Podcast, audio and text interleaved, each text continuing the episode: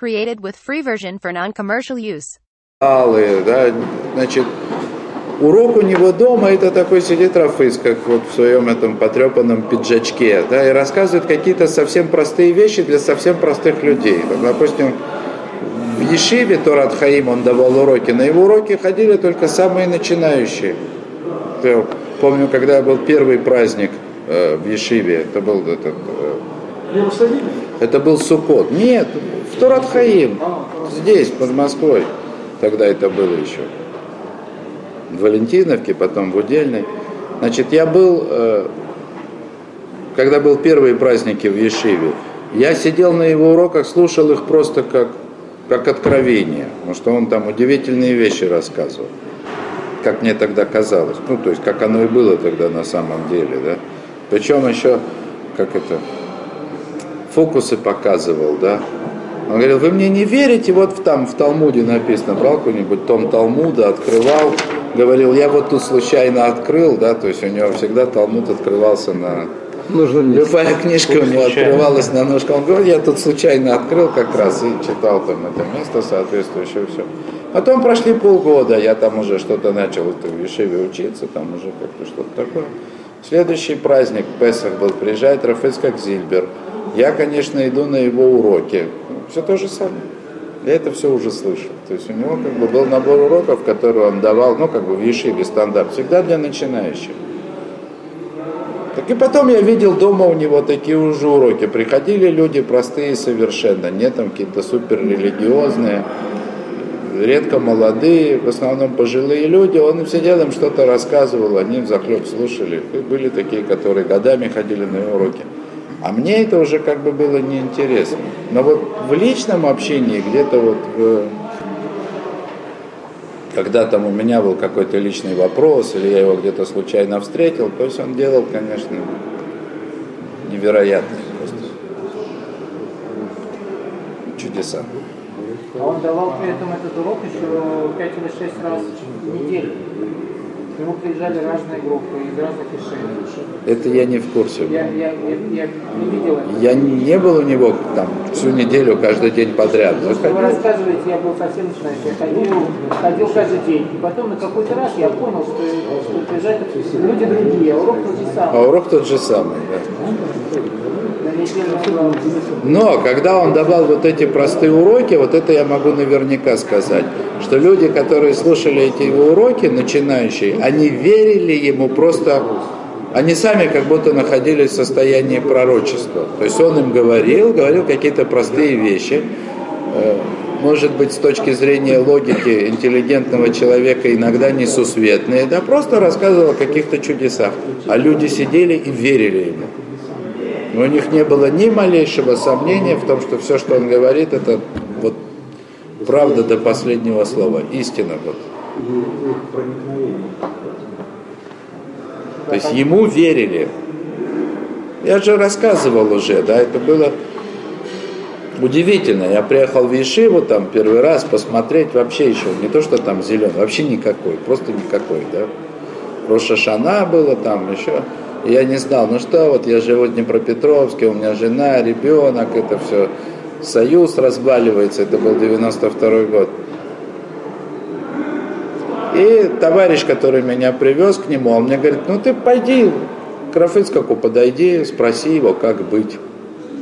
Я пришел к нему, вот Раф там, так и так, мне, конечно, очень интересно, я хотел бы поучить Тору, но тут ситуация вообще какая-то непонятная. А он мне говорит, вот мне кажется, я помню это слово в слово, хотя записи нет.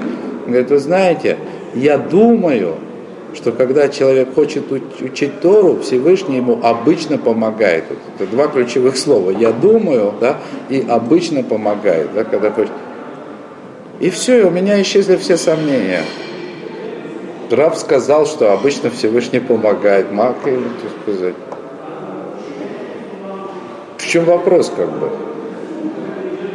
Потом уже там, я не знаю, где-то там я проучился в Ешиве пару лет, потом, значит, приехал в Израиль, ну, скажем так, тогда я был такой местной знаменитостью на уровне, вот, человек все бросил там. Что я бросил там? Ничего такого, да? И потом уже, через сколько-то лет, я понял, да, что вот я так поверил Рафыцкаку, как бы со стороны это можно было разглядеть в этом разновидность такого сумасшествия. А мне это было ясно, как бы очевидно. Раф, Рафыцкак же сказал, причем он так это сказал. А вы тогда Рамхаля уже изучили? Когда тогда? Ну, когда вы все бросали. Да нет, конечно. Я же сказал, был ни, никакой. Какой Рамхаль? Я слова-то такого не знаю. Вообще ничего. Просто мне было интересно. Ну как? Я понял, как бы, я догадался уже тогда, что Бог есть, да, то есть это было как бы очевидно, да, но и даже евреев религиозных уже видел, таких бородатых хабатников Днепропетровских. Да? Но у меня как бы не было абсолютной ясности, что это одно и то же. Да?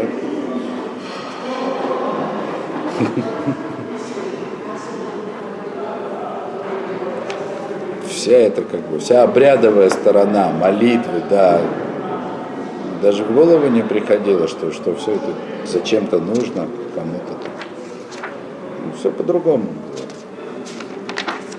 Бог есть, да, это такой факт философский, да, ну и что теперь-то?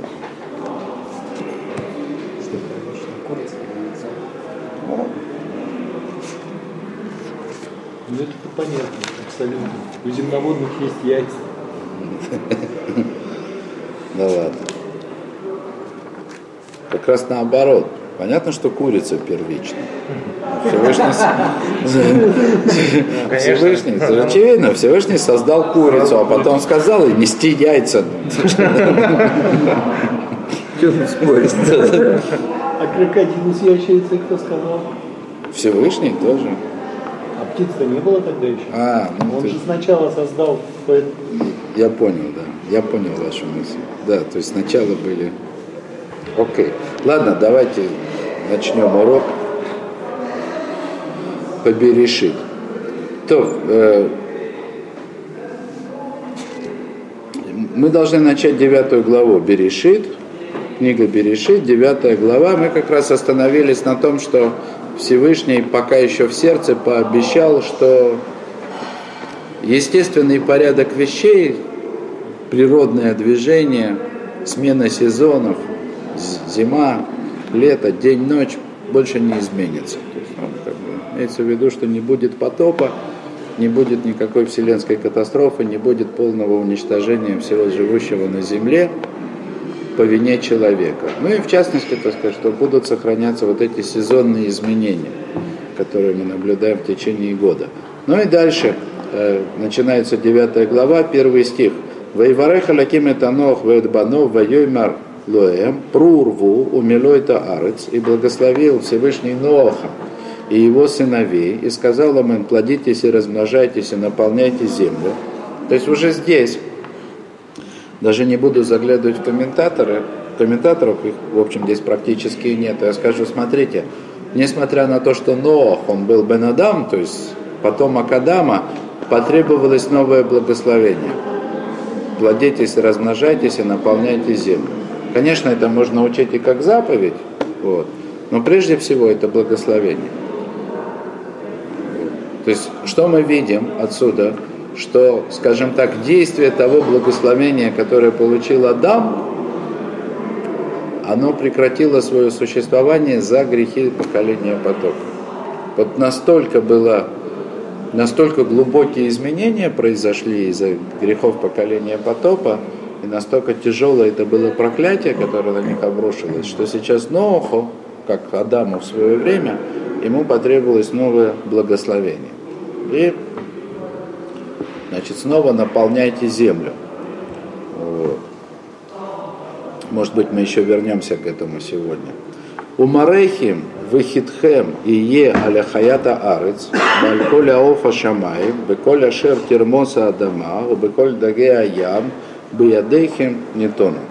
Значит, и дальше, дальше Всевышний дает Ноху и его сыновьям еще одно благословение. И страх, страх, ну как бы страх перед вами, э, Тоже, в принципе, страх, следующее слово, оно требует отдельного пояснения. Не знаю, насколько мы можем его как бы разобрать с точки зрения его корня, но кое-что скажем. В общем, страх и ужас перед вами да, будет на всех э, зверях земных и на всякой птице небесной, и на всех, кто ползает по земле, и на всех рыбах, которые в море, и в руки они вам даны. То есть, опять же, но, может быть, начнем как раз, э, как бы простой смысл этого стиха понятен, э, начнем сразу с Раши, вот на это второе, э, второе слово, хитхем, ну, как бы, тоже страх, да, синоним страха. Э, Раши его так и переводит, иматхем, ну, то есть страх – и объясняет это. Приводит доказательство, что вот это слово, хотя оно не очевидно совершенно, что это страх, тем не менее может быть понято как страх. И дальше добавляет, и агадала шон хиют, жизненность. Жизненность. То есть, как бы э, с точки зрения смысла, понимания, которое вкладывает в этот стих Агада, тут как бы сказано, жизнь будет, жизнь как бы перед вами будет на всех Э, на всех зверях, там, ну, значит, на всех тварях, как сказано дальше. То есть, что это значит?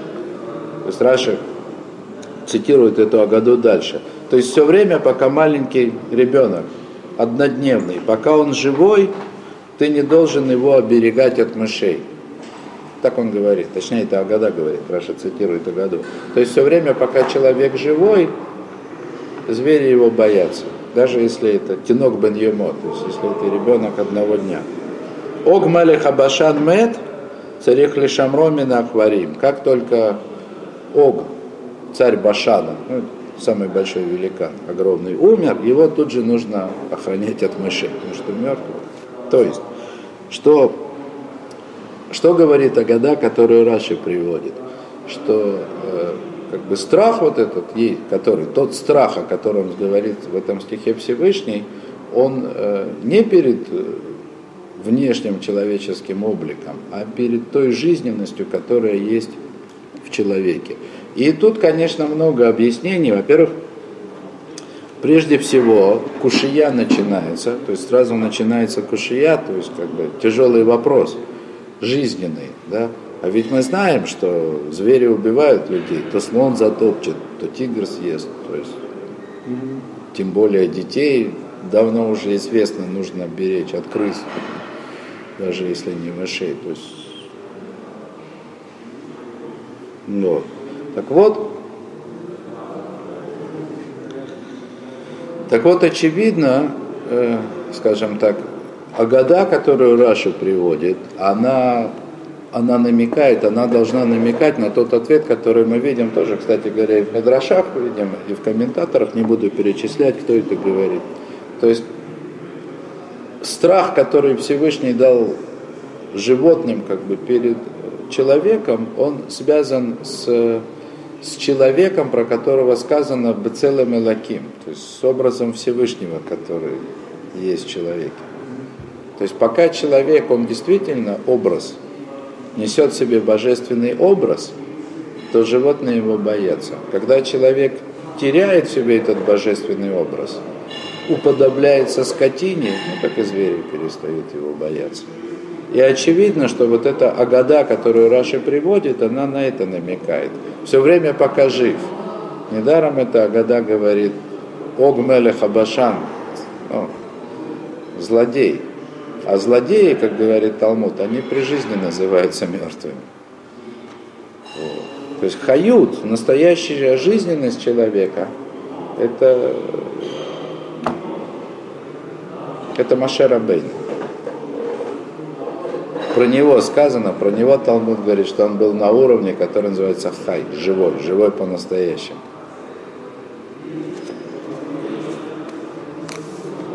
То есть человек должен быть живым. И э, в этом плане интересен Пируш Альшиха, то есть комментарий Альшиха здесь, он связывает эти стихи вместе. Он как бы, ну, я не буду приводить весь, весь комментарий Альшиха на эти места, но вот начнем с вопроса, который он задает, задает э, на предыдущий стих. там, где сказано, плодитесь, размножайтесь и наполните землю. Альших говорит, нельзя вот это благословение «наполните землю» понимать буквально, потому что на земле есть много мест, где люди не живут. Сейчас обратите внимание, это, это, нужно быть, это нужно быть алшихом, чтобы задавать на Тору такой вопрос. Да? Кому бы пришло в голову наполните землю понимать буквально? Нет, он сначала понимает буквально. Наполните землю, значит, что значит наполнить? Наполнить это заполнить ее, чтобы, чтобы все было занято. Да. Как китайцы Китай наполнили. Да. Вулканы. Да, вулканы. Гималаи, Антарктиду, пустыни, да, кому нужно это наполнение? И с этого, и вот с ответа на этот вопрос Альших начинает как бы все объяснение вот этой темы, которая здесь раскрывается. Он говорит о том, что наполнить землю, это не имеется в виду прямо заполнить ее физически, телами своими ее заполнить.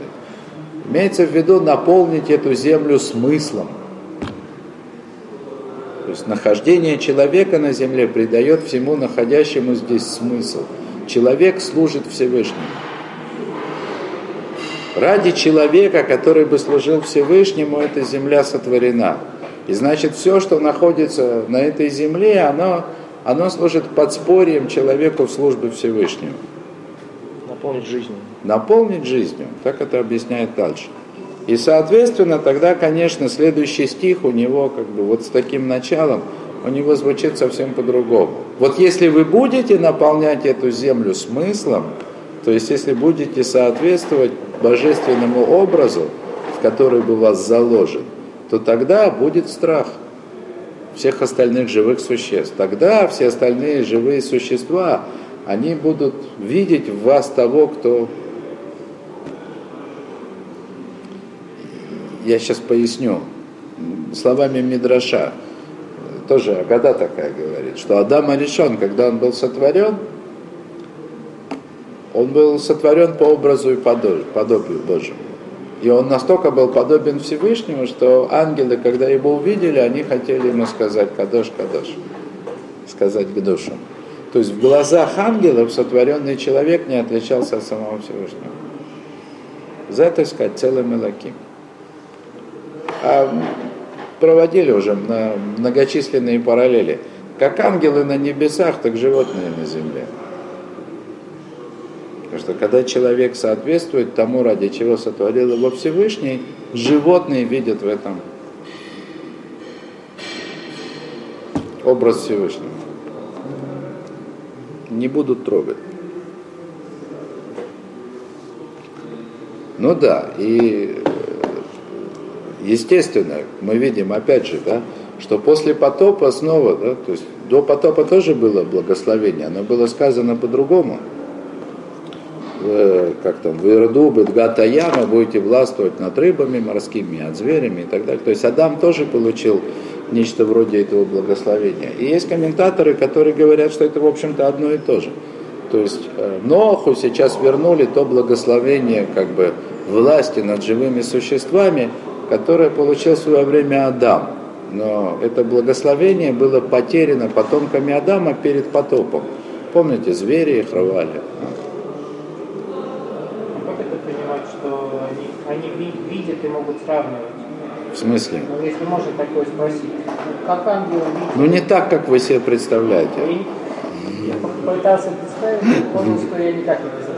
Можно ли такое спросить? То есть как ангелы видели, что они могли сравнивать животным плохого? Как животные видят, что они могут сравнивать животным плохого? Или они так просто себе чувствуют? Я думаю, что вот второе, что они так просто себя чувствуют. Просто боятся.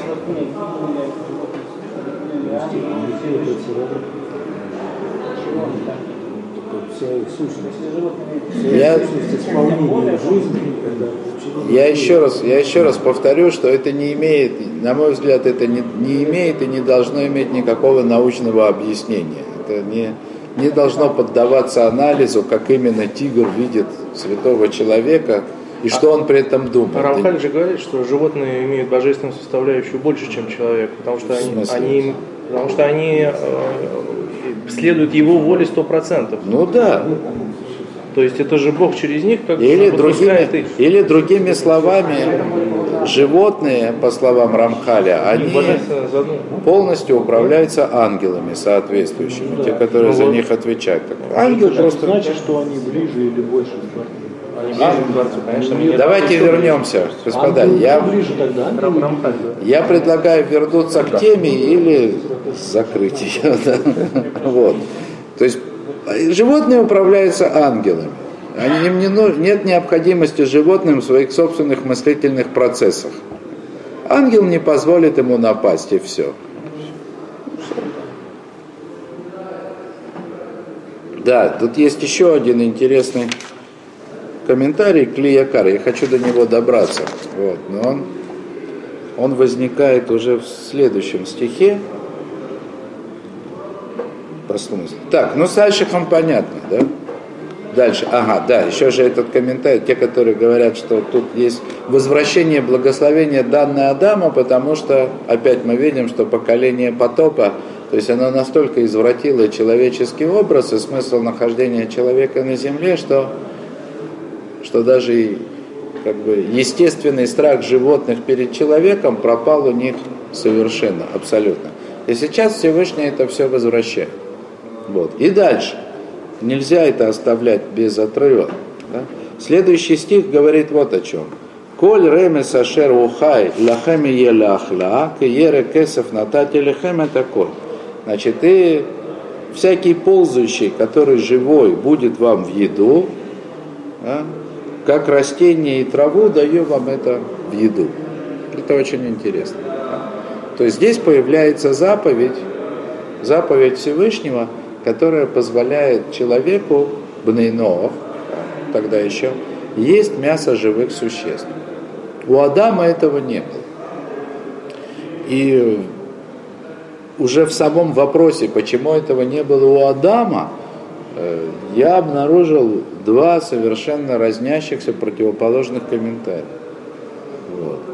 Один комментарий, точнее большинство комментаторов, которых я видел сегодня, когда готовился к уроку, они говорят, что э, Адаму не было позволено есть живые существа э, не потому, что в этом не было необходимости, там, допустим, э, что он был на каком-то высоком уровне, а Адаму не было позволено есть живые существа, потому что он согрешил. То есть не согреши Адам, так слышится из этих комментариев, он мог бы есть мясо животных. Что то, что он получил в еду только растения, это было связано с его грехопадением. И сейчас Животные там тоже друг друга не Вы, ну как что я там ры, рыбури, я потом не поленюсь, найду те мидраши, да, найду эти комментарии. Вот что здесь пишут комментаторы, да, говорят, что Адам бы тоже мог бы есть живые существа, и более того, не только мог бы, он должен бы. Должен был бы есть живые существа. Есть даже мидраж, который говорит, весь мир устроен так, что все, что в этом мире существует, оно направлено к единому смыслу. Ну вот как человек должен наполнить землю, наполнить ее смыслом. Итак, неживая природа питается самой собой, растения неживой природой, животные питаются растением, ну и там кто-то друг другом, а человек ест все.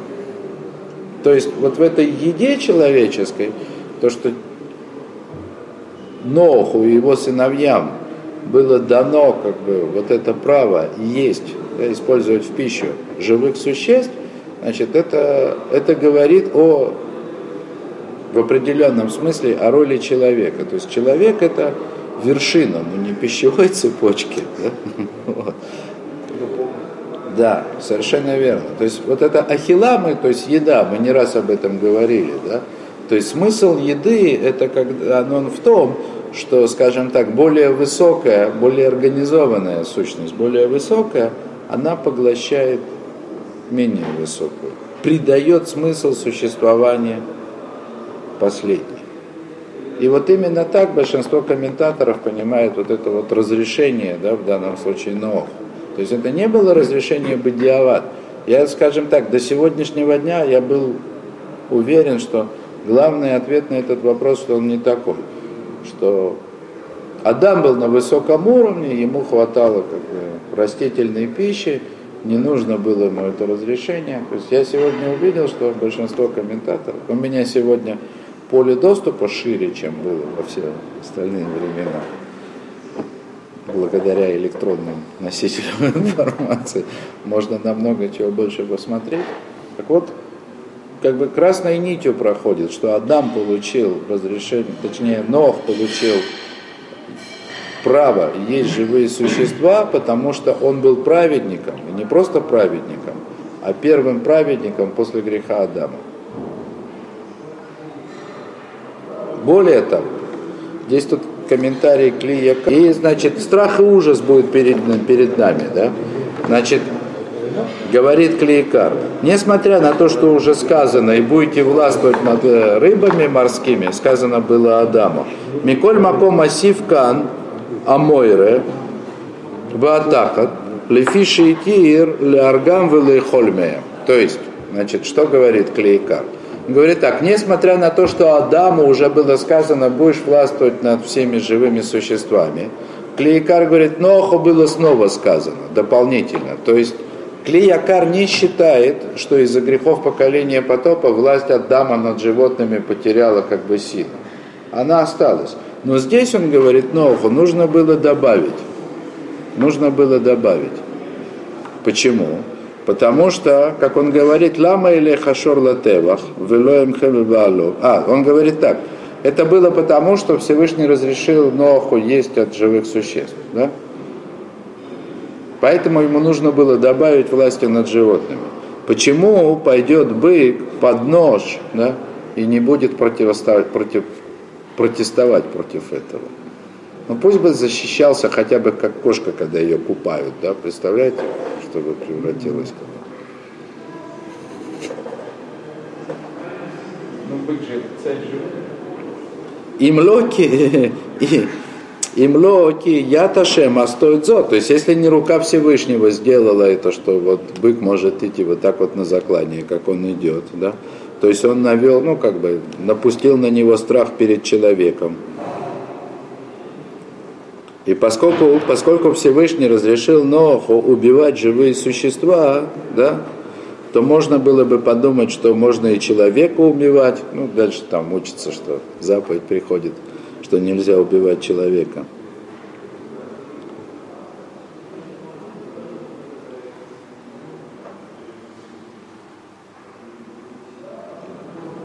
У Маши Луитира Хилат Басар Адам Лефи э, Шиколя Марец Асур Холь Басар. А то, что Всевышний не разрешил есть мясо человека, Адаму, в смысле, да, первому человеку, так потому что ни, никакой неуч он не имеет права есть мясо. Это. Человек, который не изучает Тору, который не праведник, ему запрещено есть мясо. А вольнох шасак бетара утралу, Нох, который занимался Торой, ему было разрешено. То есть Нох был первым праведником в мире после греха Адама, и ему было разрешено. Вот что говорит Клейкар. И дальше он говорит, да, и дальше, дальше он как раз приводит про пищевую цепочку. То есть, что говорит Клиякар, да? Что даже само вот это добавление Всевышним Ноху власти над животными, это было не возвращение, это было добавление. И было дано ради, так сказать, исполнения воли Всевышнего чтобы Нох, то есть как праведник, и его сыновья, которые действительно достойны этого, они могли использовать мясо живых существ в пищу. И тем самым придавать настоящий смысл всему сотворенному в том числе. То есть мы вернемся к Алшиху, который говорит наполнять землю смыслом. То есть если человек праведный, то для него, так сказать, есть живые существа. Это придавать смысл, как бы людоедски это ни звучало с точки зрения. Ну, как, допустим, известный Мидраж говорит, что праведники, праведники, даже если они, их души снова переселяются в этот мир для наполнения, то в кого они вселяются? В рыб, которые попадают на стол праведников в шаббат, и тем самым завершают свой путь в этом мире. То, давайте на этом остановимся сегодня. Спасибо за внимание. Я надеюсь, что это было понятно. Created with free version for non-commercial use.